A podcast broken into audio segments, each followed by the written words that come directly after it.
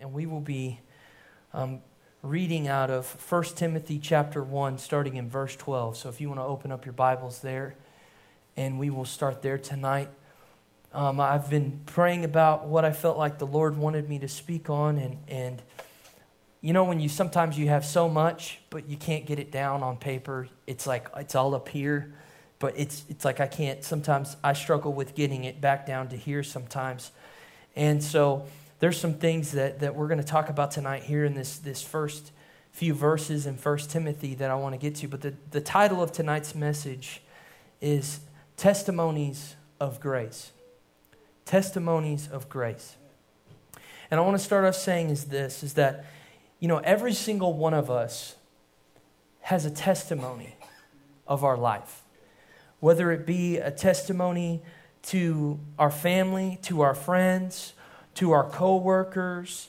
Um, it could be a, the testimony of, of what someone may see at the grocery store. You know, you begin to develop relationships with where you live. I've developed a relationship with a, with a lady at the Kroger by my house. She's an African lady. She's from Nigeria. Her name's Cece. And every time I go in there, she's a Christian. Every time I go in there and I check out, I go to her side and I say, Cece, what can I pray for you about? And she goes, Well, Mr. Reese, and she starts telling me what I could pray with her about. And we pray pray right there in the store. And so our lives are a testimony. We are a walking testimony to the people around us. And God is wanting our lives to be a testimony of His grace, of His love, and a testimony of who He is to this world around us. You know, because if we look at the world in itself, the world in its own self does not have a true testimony of who God is, right? Because there is no goodness in the world. You know, everything of the world is enmity against God. You know, the world doesn't agree with God and God doesn't agree with the world. Now, that doesn't mean He doesn't love the, the people in the world, but that means His, his testimony doesn't abide with the world. His testimony abides with us, His sons and His daughters, Christians. And it's so our testimony is so that His hope of His word and His gospel can shine forth from our lives and be a living testimony of how He is a living God. You know, the whole, the, I remember hearing this growing up, and you, you've all heard this. Actions, what, speak louder than words. You know, you could tell somebody something so many times, but then when you do what you say, it's reinforced in such a way that they can't argue with you, they can't doubt you, they can't say, well, you didn't do what you said. You know, and as we grow in our faith, we have to understand that we not only have to proclaim our faith, we have to live out our faith. There's more than just proclaiming because even, even people who just say they follow Jesus can proclaim that, but when they live it, it shows that. It shows that to the people around them. So I want us to look at what the Apostle Paul is teaching here to Timothy and what words he spoke to Timothy in the beginning of this, this first chapter and what was given to us through the, through the Holy Spirit, through his inspiration, on what God did in Paul's life and how God wants to do the same in our lives. You know, I think sometimes we forget that these men and these women that we read about within the Word of God, yes, they are godly men. Yes, they are godly women. Yes, they were used powerfully by God, but they were men and they were women, just like, just like us. So God wants to use us just like He used them. Maybe not in the sense of, of in the leadership position like the Apostle Paul was in, but that doesn't mean the anointing and the power of the Holy Spirit doesn't want to be actively moving through your life. And that doesn't mean God doesn't want to use you as a testimony to the world all around you. Amen? So, Paul is writing in this letter to Timothy, which he likens Timothy. If you don't know much about Timothy, um, Timothy was like a son to Paul. You know, he addresses him like that Timothy, Timothy, my child in the faith, or my son in the faith. And Paul genuinely loved Timothy this way. He had become a leader, Timothy had become a leader and a pastor at the church in Ephesus at the time. And Timothy was very young in age. I was reading about Timothy. They say Timothy probably got saved around the age 16. His, in his family, he got saved. And by the age, probably, I think it was either 20 or 21, he was the head pastor of a church. Now, how would you like to do that? Go back to when you were 16, get saved, and then become the head pastor of a church in Ephesus by the time you're in your early 20s and see, see how that goes. I'm sure he dealt with a lot of things that we couldn't even understand. And so Paul's writing to Timothy, this young man, and he, he was young in age, but he was very strong in his faith. And only, you know, and only in that we need to understand something. Just because you're young in age doesn't mean God can't use you greatly. Amen? Y'all hear that? Just because you're young in age, just because you're older in age, doesn't mean God can't use you greatly. God wants to use all of us. Why? Because we are all living testimonies of His grace. Amen? And so Paul is writing and he's encouraging him to stay true to the faith. At the beginning of this chapter, when you go through probably the first 10 verses, he, Paul is addressing some of the things that are going on, and he's saying, you know, Stay true to the faith that you stood on, that, that, that I taught you, the faith that you came from through the gospel of Jesus Christ. Stay true to that. Don't advert. There's men around you. They're talking about mythical things. They're talking about, um, at one point, he says fruit, they're making fruitless discussions. So he's addressing some of the things that Timothy's facing at the beginning of these verses. And he's talking about how he needs to stay grounded in the faith, grounded in the words of faith, grounded in the gospel of Jesus Christ. But beginning in verse number 12, Paul begins to speak about the grace and the mercy that Jesus Christ showed him in his life. And how much do we need that?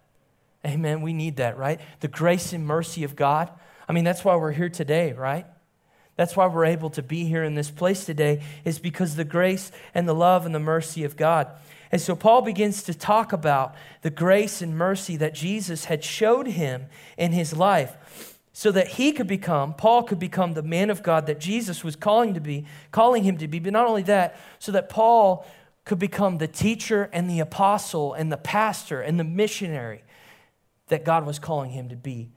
Not just for himself, but for the Christians at that time, for the Christians now, for the Christians that will soon to come. Amen? Because, you know, Paul wrote a large portion of the New Testament. And I think it's very powerful that this man was used in this way. And I don't think any man will ever be used again like he was used. But that doesn't mean God still doesn't want to do that type of work in someone else's life. That doesn't mean that God doesn't want to put that type of faith or put that type of hunger or desire. You know, Paul was a devoted man to Jesus Christ. And so I want to ask this first question is this, and they won't have this up there, and that's okay. Who was Paul before Christ? And who was he after Christ? And then I say this to you Who were you before Christ? And who are you now after Christ? We all have a former life before Christ, just like Paul had a former life. And God is desiring for us to carry our testimony just as Paul did in the world so that men and women will see the true power of God working through us and in us. And so I want us to look at this scripture now, and we're going to read through this. And so, starting in, in 1 Timothy chapter 1, verse 12, and I'm reading out of the New American Standard Version, Jane, I mean, Josh, sorry. So, you know, you may have to change that really quick. But it, it sounds close to the same. It says, verse 12, I thank Christ Jesus our Lord, who has strengthened me because he considered me faithful, putting me into service.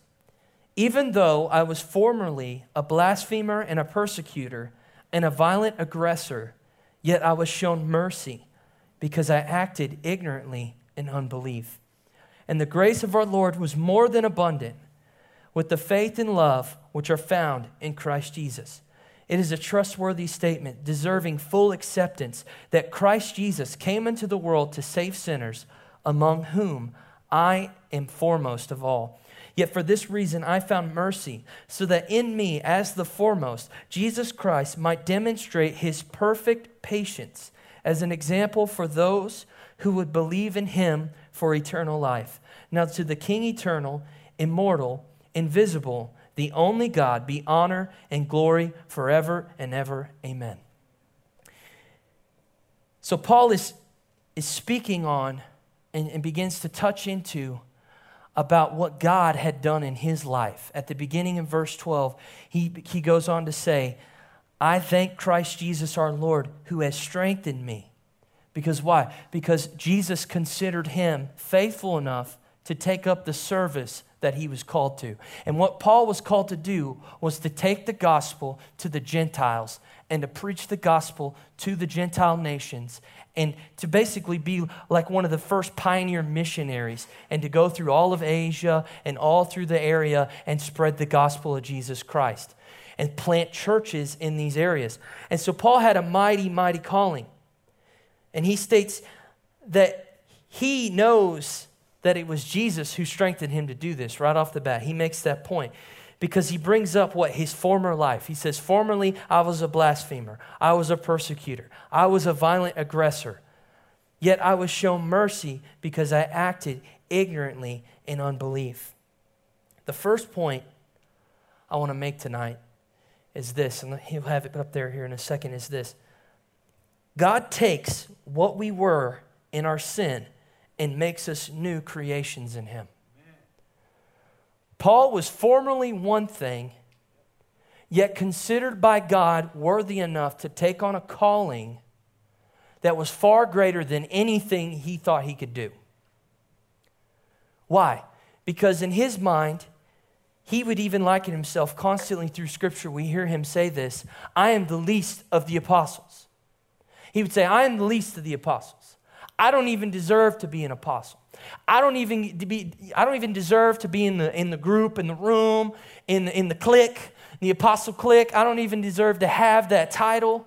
Why? Because he knew what he formerly was, but he also knew what God had created him into.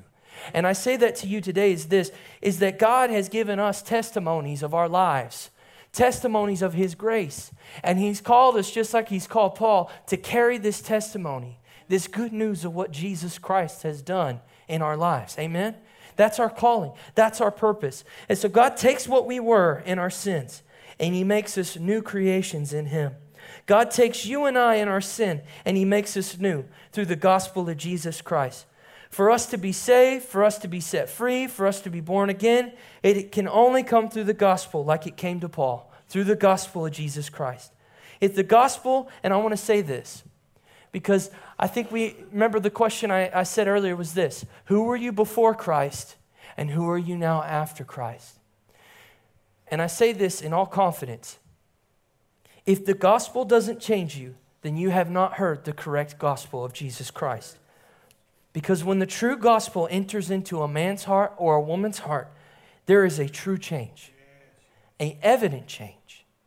I'm speaking on how God takes us from one thing and he makes us new into another, just like Paul. And I'm using his testimony as an example because his testimony is a radical testimony. And I think sometimes we um, don't shun, the, shun radical testimonies, but we can sometimes be a little questioning of them, correct? You know, like Mr. Kanye West, you know, he got saved and he's really radical about it right now. And, and some of us can, can in, in, who've walked with Christ or who've been a part of, of the church or the body of Christ or whatever you want to call it, sometimes we can deem those people and we can look at those people and, and we kind of question it at first because it's so radical. It's real radical, it's real crazy, it's unexpected. And I say this to you, not, not making comparisons of Kanye West to Paul. I'm making comparisons of, of how God likes to radically change people. That's what he does. God likes to radically change people. Because why? Because the gospel does what? It changes us, right? If I'm still the same when I hear the gospel as I was after I heard it, then I, then I wasn't changed. Nothing happened on the inside. When I was a young man, I remember I went and gave my heart to Jesus, but I know why I gave my heart to Jesus. It wasn't because I wanted to serve Jesus, it was because I was scared out of my mind of hell. And yeah, that's a good reason to want to get saved. But we have to remember this too. We have to pursue Christ even after that. We just don't get our, our insurance card and we put it in our wallet and we go on our merry way. We have to be in a constant pursuit and we have to understand that God has given us the ability in our lives to carry His testimony of His gospel, of what He's done in us, and we have to steward that correctly. We have to walk in that correctly. We have to do the correct things. So I want us to take a moment and I want us to look at Paul, and I want us to look at the testimony of his life. Think about Paul. He used to not be called Paul. What was his name before? Saul. Some people don't know that. Some Christians don't know that. They forget that Paul was once Saul, who had a radical moment with Jesus Christ. He says in verse 13, even though I was formerly a blasphemer and a persecutor and a violent aggressor, yet I was shown mercy because I acted ignorantly in unbelief. He was an unbeliever. Saul was an unbeliever. He didn't believe that Jesus Christ was the Son of God. He didn't believe who he was, who, the, who Peter and the apostles were saying who he was, that he didn't believe that. He was unbelieving in his heart. In Galatians chapter 1, verse 11, and we're going to read through these scriptures, verse 11 through 24, it says, For I would have known, Paul says, For I would have, for I would have you known, brethren, that the gospel which was preached by me is not according to man. For I neither received it from man, nor was I taught it, but I received it through a revelation of Jesus Christ. For you have heard of my former manner of life in Judaism, how I used to persecute the church of God beyond measure, and I tried to destroy it. And I was advancing in Judaism beyond many of my contemporaries among my countrymen, being more extremely zealous for my ancestral traditions. But when God, who had set me apart even from my mother's womb and called me through his grace, was pleased to reveal his Son in me so that I might preach him among the Gentiles. I did not immediately consult with flesh and blood. And we'll stop there. So Paul says, I was not given the gospel through man. I was given the gospel through a direct revelation from Jesus Christ, which is a very radical way of being saved, which is a very powerful way of being saved, correct? But what I think is the most amazing thing is God picked the guy who would hunt the Christians down and kill them. He picked the guy who would hunt the Christians down and drag them off into prison. He picked the guy who was so zealous for Judaism. I mean, when you look through and you really study out Paul, he spent near half of his life studying the law, studying Judaism, and studying these things. I want you to put yourself in this situation, all right? You've spent nearly half your life, whatever age you are right now. I know that we have all sorts of different ages. You spent half of your life devoted to something. And in one moment, in one day, you completely go the other direction. Completely go the other direction. See, when I sometimes I don't argue with people, but when I talk to people and they want to tell me that the gospel isn't real, or that Christ isn't real, or that the power of God isn't real, or that, you know, the word of God isn't true. I look at things like this and I say, there's no way that it can't be true. It's 100% true. Because how do you take a guy who spent nearly half of his life, if we really just look at Paul as a person, spent nearly more than half of his life dedicated to Judaism, all of a sudden one day to completely go the opposite direction? And not only that, he was the guy that when they were killing Stephen, he was like, Come on in, I'll hold your coat. Here's a boulder. Like, he was that guy. He was the guy who, who welcomed the death of Christians. He was the guy who sought them out, who not only sought them out where he was, who said, Hey guys, we'll load up, up some horses and we'll head over and we'll, we'll hunt them down. I mean, think about that. To go from that to serving Jesus Christ. That's the power of the gospel. And what I want to say to you is this that same power that was poured out to Paul is the same power that's been poured out to us. And so, your testimony, though it may not be this radical testimony of getting knocked off a horse or knocked off in, in, on the Damascus Road, your testimony is still powerful, and it's a testimony of the grace of God. And God needs you to share that testimony, just like He needed Paul to share his testimony of who he was. So, continuing on, verse 17, he says, Nor did I go up to Jerusalem to those who were the apostles before me, but I went away to Arabia, and I returned once more to Damascus. Then three years later, I went up to Jerusalem to become acquainted with Cephas, which is Peter, and stay with him 15 days. But I did not see any of the other apostles except James, the Lord's brother. Now, in what I am writing to you, I assure you before God that I am not lying. Then I went into the regions of Syria and Cilicia. I was still unknown by sight to the churches of Judea, which were in Christ but only they kept hearing He who once persecuted us is now preaching the faith which he once tried to destroy, and they were glorifying God because of me. Amen. People will be glorifying God because of your testimony. Do you understand that? I think Christians are scared to share their testimony. You know why? Because they have to bring up who they once were. Oh, no, I can't let them know that I did that. No, let them know. Let them know that you were an adulterer. Let them know that you were a stealer. Let them know that you were a liar. Let them know that you were a gossip. Let them know. Why? Because that's not who you were. Who you are now is who God's called you to be. You were that then, but now you are who God's called you to be. And see the power in that. Paul's saying, I used to hunt the Christians down. And he didn't back away from sharing this. and they knew who he was. They knew who he was. To the point that when they heard that he got saved, they were like, wait, oh, he got saved? Oh my gosh. And they started rejoicing and praising God. Why? Because the person who was once trying to kill them is now with them. And you see, your testimony, I know, I know, a, I know a dear friend of mine. He is a powerful testimony. And he was ashamed to tell it to me. He would preach Jesus. He was bold. But he didn't want to tell me. And then one day he called me. He said, Man, I, the Holy Spirit's just convicted me about the fact that I really need to share my testimony. I really need to be more transparent with people. Now, I'm not saying you divulge in the deepest, darkest, whatever you've ever done in your life. That's not what I'm saying. But you need to share the things that God brought you out of because they're real things. They're real things that people are going through. And when you're real with somebody, you, you have a, a deeper connection with them. Because then they go, wait a second, they understand. They understand what I'm going through. And my friend, who's in ministry right now, for most of his teenage and early life in his 20s, was a homosexual. Full blown homosexual, went to the clubs, went to the partying, did all of it. Had the boyfriends. I mean, I'm telling you, this is, he's a, was a full blown homosexual. And now he's completely saved, completely redeemed, completely set free.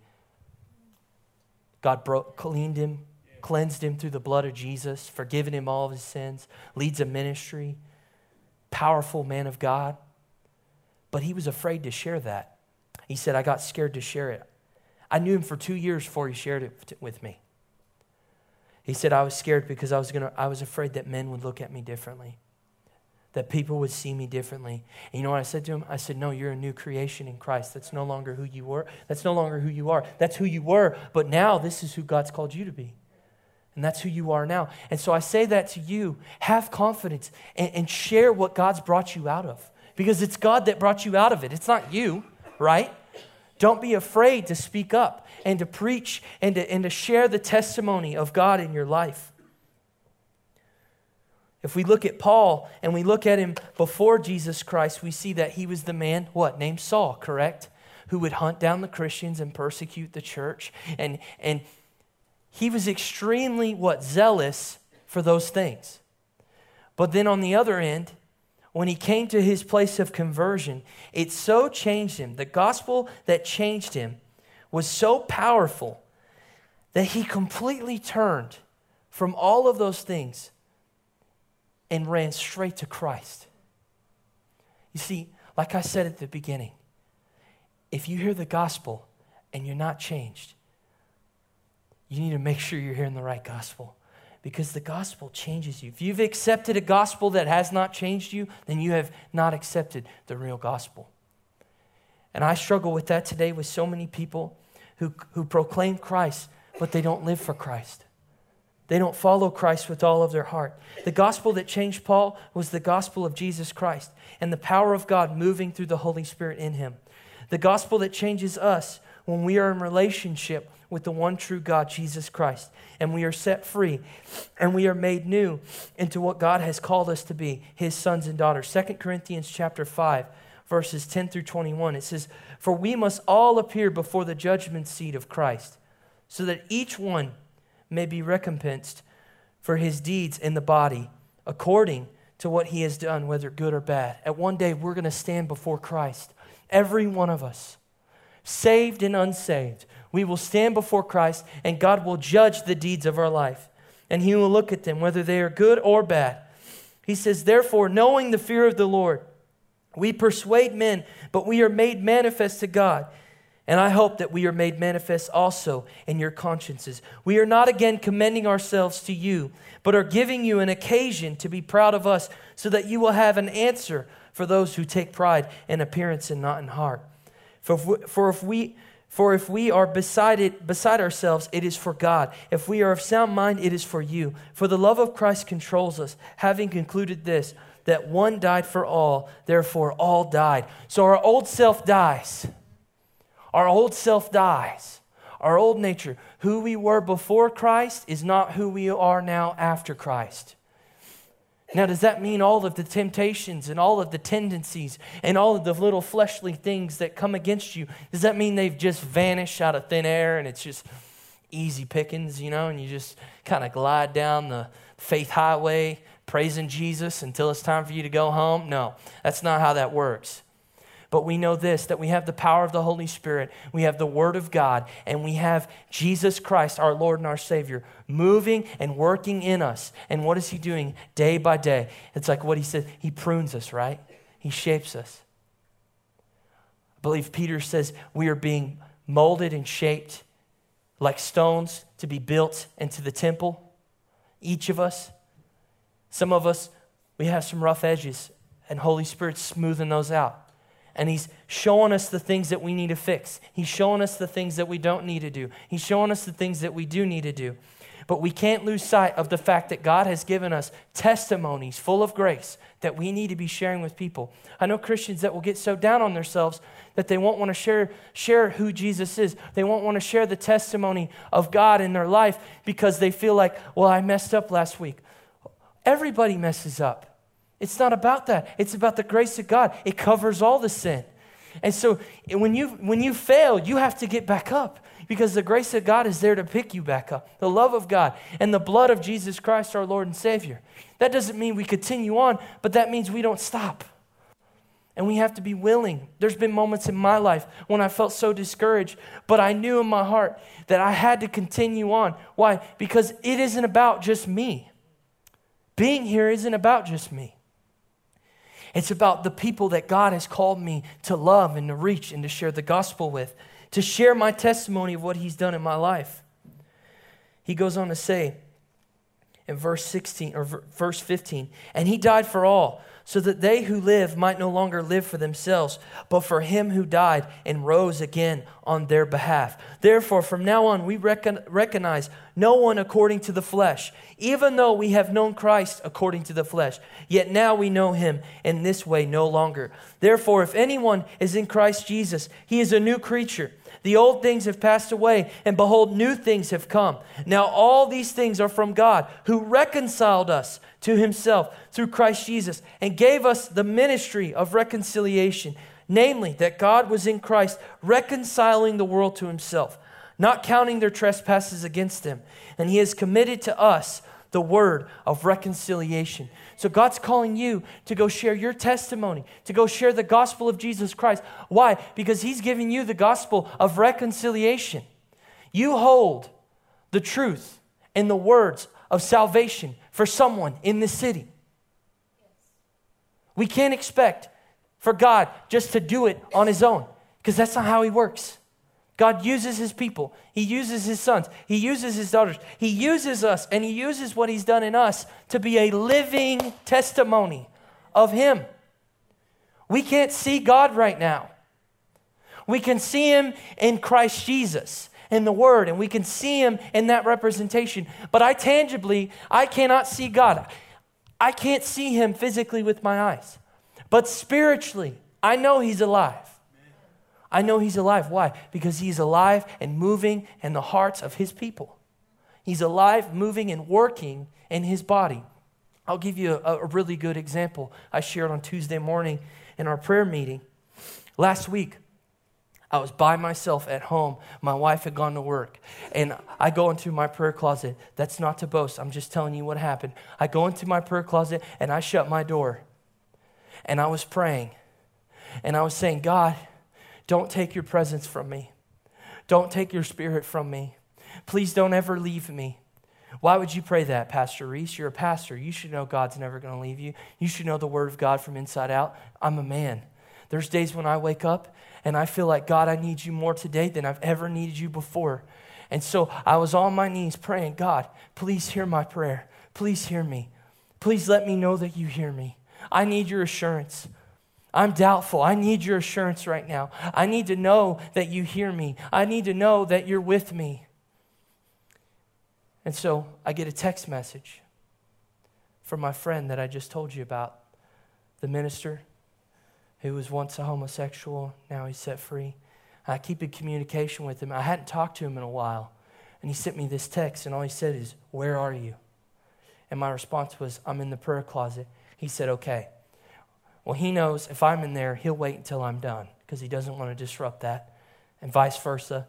And so some time goes, goes by, he calls me. He said, I got a word from the Lord for you. Hadn't talked to this guy in months. I said, okay, what is it? You know, like anybody else, sometimes when you hear people say, I got a word of the Lord from you, you know, you can be kind of like, okay, yeah, sure. You know what I mean? You do that. That's human nature. But really, we should, we should just kill that if we know that it's really from the Lord. We shouldn't let that come in because that's, that's, that's the enemy trying to take that seed you know? And so I'm sitting there. I said, okay, tell it to me. It's His exact words. The Lord told me to tell you that He'll never take His presence from you. He'll never take His presence from you. That broke me. He didn't know that. Door was shut. There's no speakers in my house. Nobody's listening to me pray. I'm on my knees, whispering it to God. And He calls me and tells me that. See, God wants to move, He wants to work in our lives. He wants us to know that we're no longer what we used to be and we're who He's called us to be. And we have to be willing. You see, that's a testimony of God, what I just shared you. That's a testimony that He's alive and moving in His people. And we have to be doing this consistently, sharing the gospel, sharing who God is. Verse 20, it says, Therefore, we are ambassadors for Christ, as though God were making an appeal through us we beg you on behalf of Christ, be reconciled to God. He made him who knew no sin to be sin on our behalf so that we might become the righteousness of God. You must become a new creation and you must be born again through the gospel of Jesus Christ to inherit the kingdom of God. And we know these things. I believe everyone in here is saved. And if you're not, at the end of the service, we will pray and, and if you want to give your heart to Jesus, you can. But I'm telling you right now, we have to understand and know that we are no longer what we used to be, that we are testimonies of living grace. And we have to be sharing this just like Paul was sharing this, just like he was doing in his life. Do our lives look like a testimony of grace, of the grace of Jesus Christ to this world? I want you to stop for a moment and reflect on yourself. Does your life look like a testimony of the grace of Jesus Christ to this world. When people look at you, do they see the testimony of Jesus Christ and his grace in this world? They'll be able to know. Trust me, they'll be able to know. I've been around a ton of secular people. I have worked in multiple secular jobs, and I've had multiple times where they come up to me and go, Hey, man, um, I had a guy one time, he said, Man, um, I just want to tell you this. I'm sitting in a, in a car drive, and he walks up to me and says, Man, Reese, you're like one of the kindest guys I've ever met in my life. That's what he said. I said, Well, thank you, man. That's not me, that's Jesus in me. He said, No, no, no, you don't understand. Every time I come up to the drive and I stand next to you, I get convicted from all the sins I do. And I looked at him like, What? I'm thinking, like, what? I've never heard anybody say this. And then my response to him was just this well, that's the Holy Spirit of God trying to open your heart for you to give your heart to Him. And he was just, he didn't know what to say. And I was able to minister to him in that moment. Or when I'm at work and someone says, man, you know, I noticed something. This is at another job. They said, I noticed something. Everybody around here cusses, but you don't cuss. I don't get it. Why don't you cuss? And I told him why I didn't cuss. I read him Colossians chapter 3. This is why I don't cuss, man. And he just said, okay, that's it. He, it, it was messing with him. I wasn't acting like everyone else. Does your life, does it look like a testimony of the grace of Jesus Christ to this world? And Paul made it clear that before Christ, he was the chief of what? Sinners. Would you like to call yourself the chief of sinners? Let's be honest. And I know sometimes we will we want to take up that mantle like we are the chief of sinners. you know? But like this guy, he was on another level, man. Like, I don't know about you, I've never murdered anybody. I mean, he was on another level. I've never imprisoned people. I've never done these type of things. He would liken himself as the chief of sinners, but after Christ, God made him into one of the greatest Christians that have ever, has ever lived. And how was that possible? It wasn't accomplished by Paul's personal strength or ability, but it was only made possible through the death, burial, and resurrection of Jesus Christ and him believing in faith on the very Son of God, just like you have. So, how can we today want to follow Christ but not live for him? Jesus had many people follow him around at times. He even had thousands who did at times. But it wasn't until he died and was buried and was resurrected and that the Holy Spirit was poured out so that man was able to truly live for him. We are in the age where we can live truly for God. True, holy lives before God. God has given us all that we need to live godly lives of righteousness and truth for him. In 2 Peter chapter 1 verses 1 through 4, Simon Peter, a bondservant and apostle of Jesus Christ, to those who have received a faith of the same kind as ours. Well, Peter, I've received a, I've received the same faith just like yours. His faith wasn't any different than mine. His Jesus wasn't any different than the Jesus I have now. It's the same one. He says, By the righteousness of God and our Savior Jesus Christ, grace and peace be multiplied to you in the knowledge of God and of Jesus our Lord, seeing that His divine power has granted to us everything pertaining to life and godliness through the true knowledge of Him who called us by His own glory and excellence. For by these he has granted to us his precious and magnificent promises, so that by them you may become partakers of the divine nature, having escaped the corruption that is in the world by lust. We've escaped this world through Jesus Christ. We are no longer who we once were. We are who God has called us to be. And we have to walk in that living testimony, just like Paul did. I'm probably only going to get to the second point, so that's fine. I got a lot to say. Doesn't seem like it, but there was a lot up here. Second point is this, and we'll, we'll close with this. And I feel like this is a good spot to close. I know we don't have much time, so I'm going to push through this. God has given us the testimony of Christ in our lives, not only for ourselves, but for others. Do we get that, church? we did not we were not given this grace to sit on it we were not given this grace to lay, let it lay idle we were not given this grace to let it sit by and not be actively moving god has given us the beautiful testimonies in our lives of his grace his love his mercy his power his presence his spirit his death his burial his resurrection he's given us this testimony for the people that are outside this door so that we could share it with those people. Look at 1 Timothy chapter 1 verse 16. He says, Yet for this reason I found mercy, so that in me, the foremost, and what he's meaning by that is he's meaning that in me, the worst of the worst. That's basically what he's saying. He's saying that me, as the worst of the worst, Jesus Christ might demonstrate his perfect patience as an example for those who would believe in him for eternal life. So he's saying, God found and gave me his mercy and grace so that in me, me being the chief of sinners, me being the guy that killed the Christians, me being the guy that tried to destroy the gospel of Jesus Christ, God might use me to show these unbelieving, wicked people in this world that He has love, patience, and grace and mercy for them, that He wants to change them just like He changed me so that they can have eternal life. And I say this to, I say all that to say this. Paul understood that the grace that was shown to him and the mercy that was poured out to him wasn't just for him. It was for it was so that he could go and he could tell others and that he could make disciples of Jesus Christ. That's the purpose. That's why it was given. And we're heading into an amazing season in our church. What do you think about it right now. We are heading into an amazing season of church growth, of new birth, of new vision, and outpouring in this community. And God's calling us to be just like Paul, to be just like Timothy. He's calling us just like He's called the people in His Word, the people who have chosen Him, to preach and to testify of the gospel of Jesus Christ. He's called us to be testimonies of grace to this community. He's called us to go out and to win the lost souls.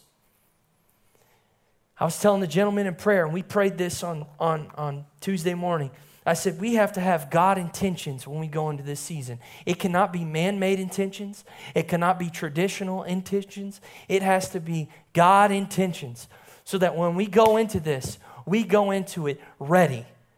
Because I, I, I don't want to just build a brand new building and sit in it. I don't want to go back to comfortableness. I want to be uncomfortable. I want to go out. I want to see people set free. Let's don't just build a church so that people can come because it looks cool. Let's build a church and let's go and show people who Jesus Christ is so that when they come together with the body, they see the power of God moving. They see the Spirit of God changing lives. Let's focus this and do this the right way. We have to understand. Listen to Romans 10 chapter 10, verses 14 through 15.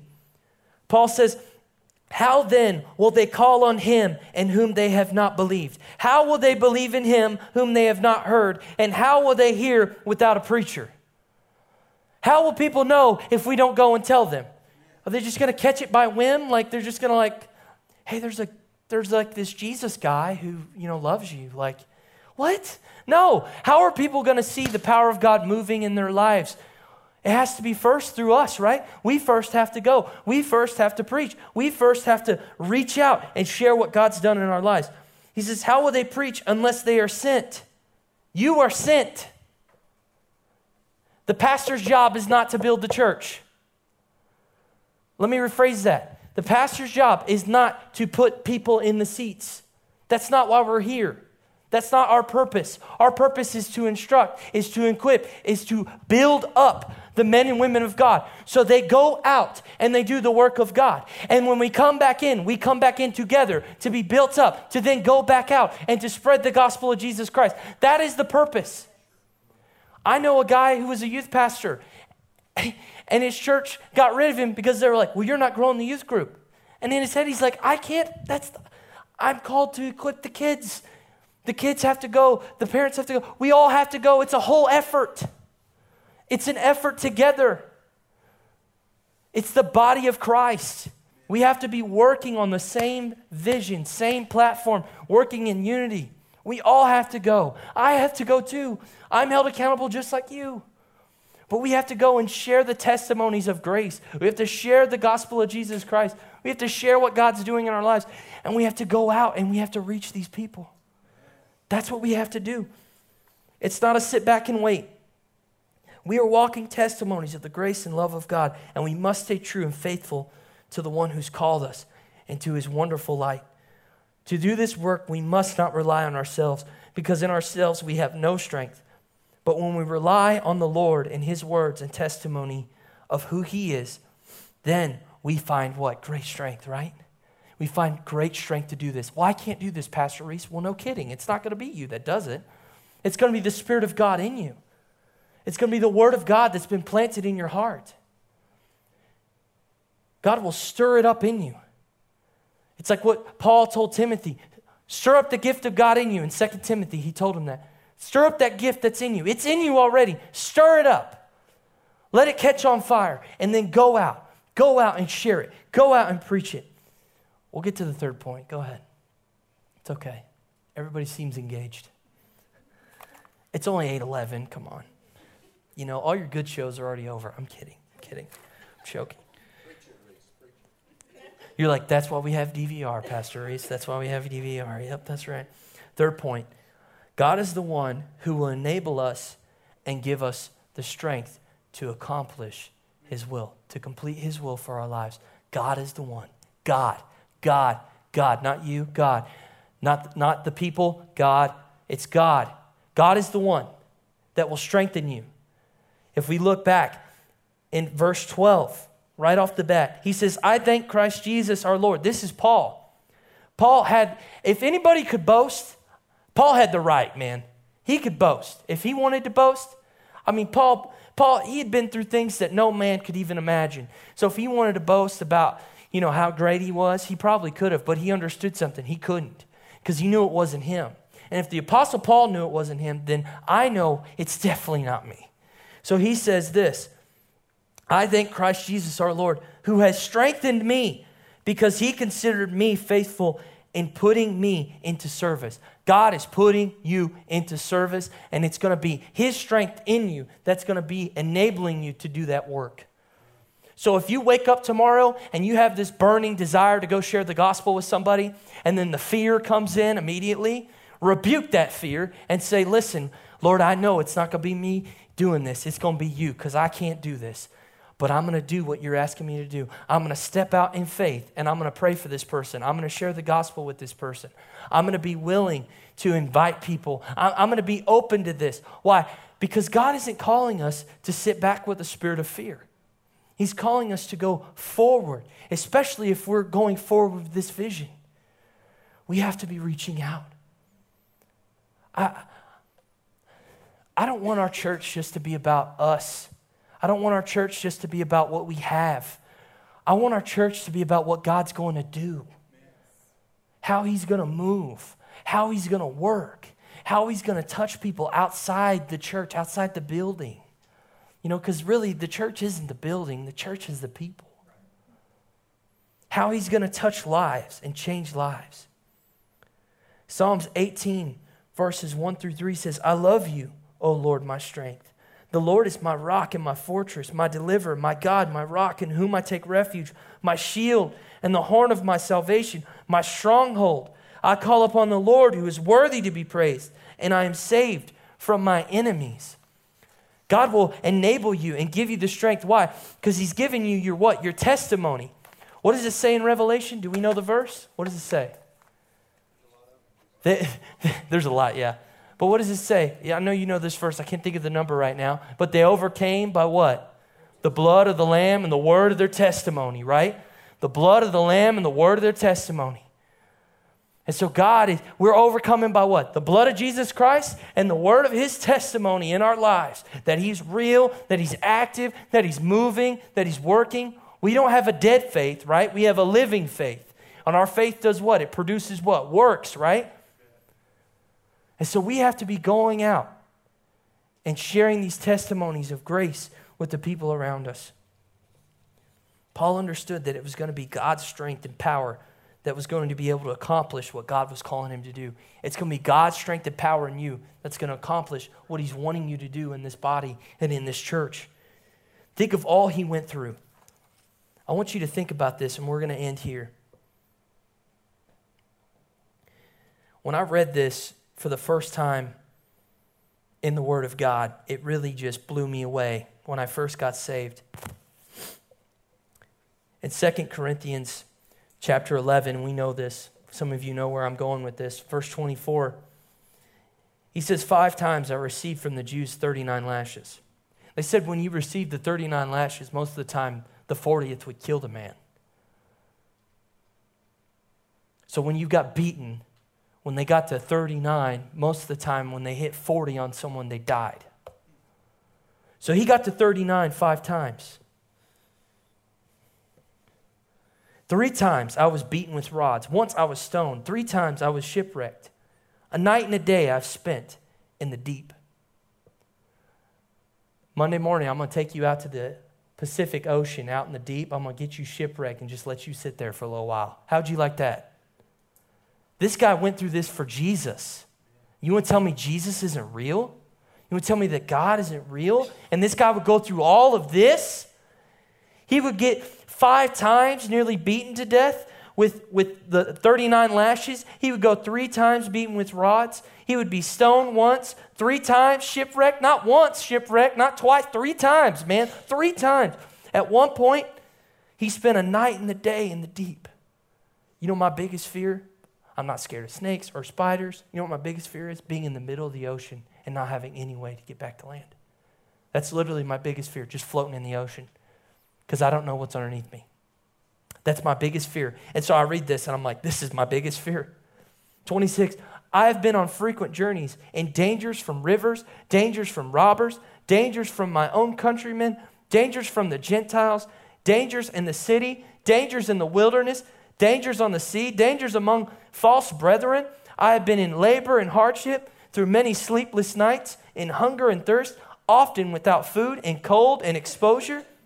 Apart from such external things, there is the daily pressure on me of concern for all the churches. Dude's getting beaten, all he's thinking about is the church. Dude's going through shipwreck, all he's thinking about is, oh, I hope the church in Ephesus is okay.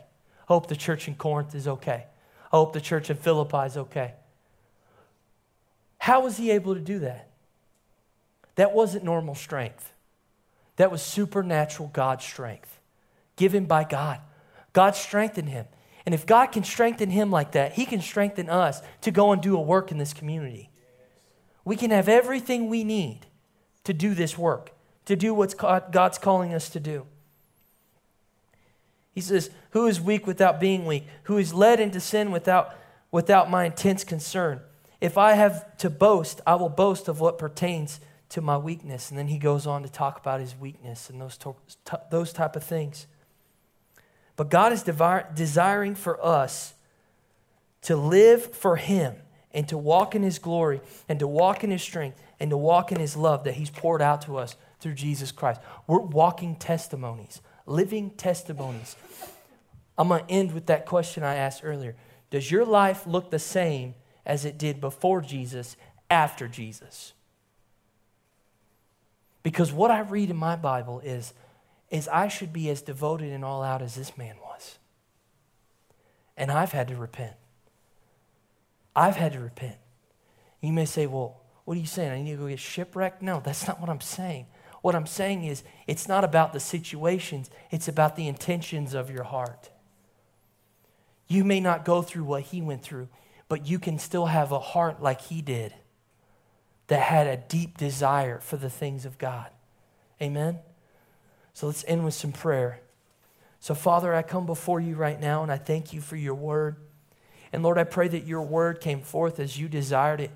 And I pray that your word would birth in us, oh God, a hunger for you, a desire for you. God, a willingness to go out and to share the testimony of who you are in our lives, Lord, with this world. God, to not let fear control us, to not let sin or temptation dominate us, but Lord, to walk in the grace and the mercy and the love and the power of the Holy Spirit, just as Paul did.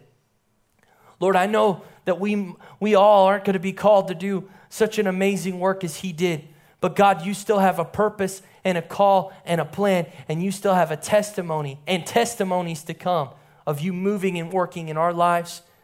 And Lord, you do this so that the world can see that you are alive, that you are real, that you are who your word says that you are, Lord. And I just pray that our hearts, God, would be so on fire to go out, Lord, as we go into this new season, as we go into 2020 with opportunity on the horizon, Lord, the ability to have a new building and such amazing blessings from you, God. I pray that we wouldn't sit back and we wouldn't waste away. I pray that we would go forward, that God, we would take every opportunity to go into this community and to share the gospel, to be living testimonies of your grace, and to share who you are, God, and to see many come to salvation. And Lord, I pray that our intentions, they would be God intentions. And Lord, I pray that you would give us the strength that we need. I pray that we would know every day, God, we're not on this earth for ourselves. We're on this earth to serve you and to serve and to love others, Lord. I pray that we would know that in our hearts. And God, I pray that we would walk in the identity that we're no longer the sinful nature. We're now who you've made us into as new creations, as sons and daughters. And we would walk in that authority and that identity, God, and we wouldn't be ashamed of it, but we would glorify you in it. And we would tell all the men and all the women that we meet what Jesus did in our lives so that they could see how real and true your word is, God. And Lord, I thank you that all of this will not be for us to boast. It will not be for us to glory in ourselves, but God, it'll be for you and for your glory. And so, Lord, we proclaim that to you tonight that we live on this earth and we breathe and we walk for you and for your glory. And our lives are no longer ours, our lives are yours, Jesus.